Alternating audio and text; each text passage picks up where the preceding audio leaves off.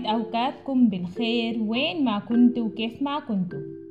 أنا ريم عبد الحميد سودانية عايشة في مصر. حابة أشارككم معاي الحلقة الأولى البودكاست يوميات زوجة وحتكون معاي رفيقتي وصديقتي الريكوردر بتاعي طول الحلقة وأنا سميتها بخيتة جار النبي. صباح الخير يا ريم. هحكي ليها وليكم الحصل لي الأسبوع ده. يلا نحكي. استيقظت نفيسة بصوت أذان الصبح ينساب إلى أذنيها.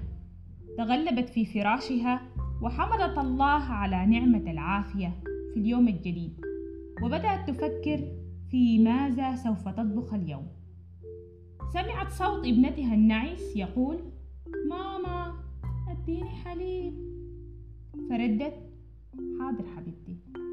نهضت ببطء وضعت إبريق الحليب على النار توضأت وصلت الصبح. ما إن انتهت من الصلاة حتى وصل إلى أنفها رائحة الحليب المغلي.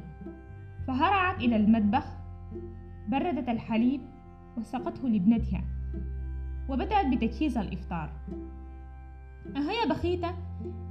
زوجها كان قد طلب مسبقا طبقا يحتاج إلى تجهيزات خاصة. كسرة بالتقلية. فبدأت في صنع الكسرة ثم التقلية في هذه الأثناء كان زوجها قد استيقظ وطلب منها تحضير لقمة القاضي مع شاي الحليب. فقامت بإعدادها له فشرب الشاي. ابنها طلب منها إزالة السكر من اللقيمات فأزالته مبتسمة. سألها زوجها إن كانت قد أعدت طبقه المفضل للإفطار فردت بالإيجاب. فقال لها اشتكت يا نفوس للسكسكانية بتاعتك بالزبيب وجوز الهند. حقه تعملها لنا في الفطور. فقامت بإعدادها عن طيب خاطر وأتتهم بصينية الإفطار. تناولوا إفطارهم بشهية يا بخيتة.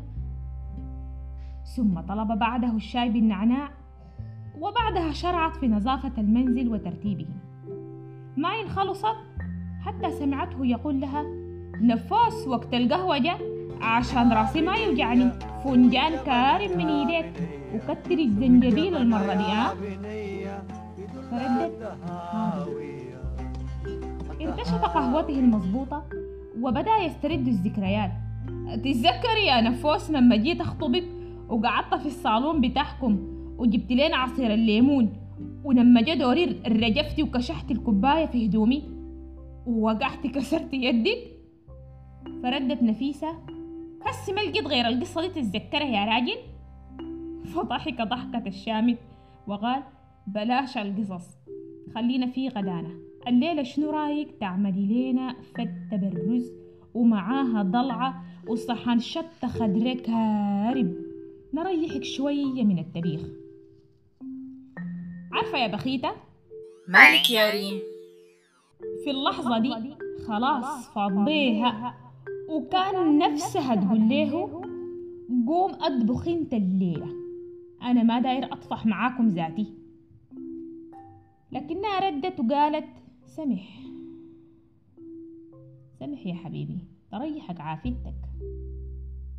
ها يا بخيتة ما رفعت صينية الغدا من قدام الراجل وأولاده وقبل ما تصل المطبخ سمعته يقول ليها عليك الله يا نفيسة الشاي مع أم علي الرهيبة بتاعتك طولنا منها. جيبي معاك القطعة بنتك كشحة الموية في البلاط قبل ما تزلقك وناوليني بالله نضارتي من ظهر التلاجة المصارعة حتبدأ هسه. أحست نفيسة بستارة سوداء تدل على عينيها وأن كل التعب هبط على قدميها فلم تستطيع الحراك. فارتمت في أقرب كرسي لها وندبت حظها العاسر بعد الكورونا وكيف أنها كدرت صفو حياتها ونقصت عليها نومها وراحتها وكيف زادت الضغط عليها لدرجة أنها لا تجد وقتا تستحم فيه.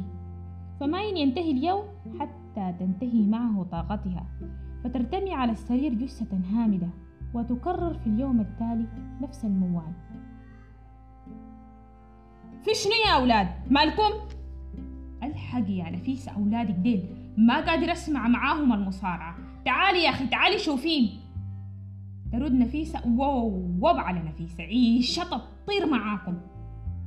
فترد الصغيرة وهي تبكي. لكن ضربني أول يا ماما. وبعدين رميت له عربته فيرد عليها أخوها. وهي شالت ألواني من دون استئذان. ليه؟ ليه تشيل ألواني؟ فقالت لهم أمشوا لأبوكم. أنا تعبانة. ما ناقصة وجع راس شغالة من الصباح زي الدينامو. ما في واحد بحس بي وهنا رد الزوج شغالة شنو؟ ما قاعدة في البيت مرتاحة لا بتعتلي ولا حايمة في الشمس هل يعقل يا بخيتة يا بنت أمي أن يكون هذا رده لها؟ فهو يجلس خالفا قدما على الأخرى كأنه في فندق خمسة نجوم يأمر فيلبى طلبه هل هذا جزاء الإحسان؟ النكران؟ هو يا بخيت الجماعة ديل كلهم كده ولا دبرة وعامل لها درامات بس أها خلينا أكمل لك القصة فأرعدت وأبرقت وأظلمت الأفكار في راس نفيسة ولمعت أقواها لتخلصها من هذه الورطة. سحبت منديل من الطاولة توجهت إلى المطبخ رشت عليه بهار الفلفل الأسود الحار وجعلت تحطس وتقح بصورة متواصلة. صوت العطس والقح المفاجئ جعل زوجها يهب إلى باب المطبخ متسائلا. مالك يا نفيسة؟ مالك؟ اللي حصل لك شنو؟ ردت نفيسة. ما شامة حاجة. بطني وجعاني. راسي تقيل وعضلات جسمي دي كلها بتنتح قطع زوجها مباشرة أنفه وفمه بكم قميصه ورجع خمس خطوات للوراء.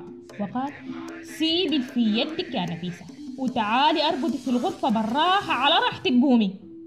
لم تصدق نفيسة ما سمعته يا بخيتة. فأبطأت خطاها وأصغلت جسدها وقلبها يرقص فرحا فبدأت كأنها تزحف إلى الغرفة زحفا. فسمعته يقول لها أقفلي معك باب الغرفة أرقدي ارتاحي وما تطلعي برا عشان ما تتعبي. فردد عليه بعطستين وقحة ثم سمعته يطلب من أولاده الاستحمام. ولم تلبس دقائق حتى شمت رائحة الكلور والديتول وصوت شطف الأرضيات وبعدها جلي الأطباق عندها تنهرت الصعداء.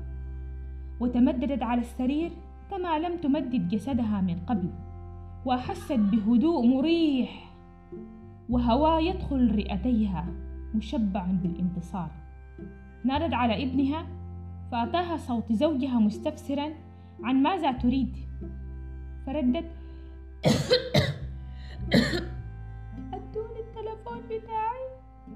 لم تمضي ثواني حتى وصلها التلفون يا بخيتة داخل كيس من تحت الباب مدفوعا بعصا المكنسة كأنه رحلة جزاء من لاعب محترف حتى طرف سريعا. فشكرته وهي تحفظ وسمعت قدماه تبتعد بسرعة وهو يقول أسبوع يا نفيسة لا أسبوعين ارتاحي أسبوعين في غرفتك. فتصفحت تلفونها واستمعت لفنانيها الذين هجرتهم من زمن وثرثرت مع صديقاتها ثم سمعت صوت أكواب الحليب يتم تبريدها للأولاد. وبعد قليل وصلها صحن العشاء بنفس طريقة التلفون البهلوانية وهنا ارتسم الفرح على وجهها. صحيح أن جائحة كورونا مزعجة وعالمية ولكن يمكن أن نجعلها ذكرى جميلة لا تنسى. نقوي بها الروابط الأسرية ونعمق بها المشاركة والإحساس بالآخر. فبدل أن تحس نفيسة أو أي واحدة فينا كنساء بالاستعباد أو الضغط يمكننا أن نحوله إلى مشاركة ممتعة وفريدة. كأن نتقاسم الأيام مثلا وحتى الأبناء يمكننا إشراكهم معنا خاصة الأكبر سنا. وبالتالي تتاح لك فرصة لتنعمي فيها بالراحة والهدوء النسبي. فلا أحد أكثر من نفسك يعرف كيف يداويها ويخفف عنها. لا تنظري من أحد أن يزعجك. اسعدي نفسك. دلليها. امرحي معها وحسي بها. فبداخل كل أنثى جوهرة تشع. احتويها بحبك ودلالك لنفسك. وزيدي لمعانها بتفانيك وإخلاصك في عملك. خلقت أنت يا حواء لتكون النور وخلفك الناس سائرون. فدمت دوما أما أختا حبيبة خالة عمة جدة. دمت أنثى وكفى. فغدا تزول جائحة كورونا وتبغى ذكرى دعم زوجك ومساندته لك في الأزمات شفيعا له.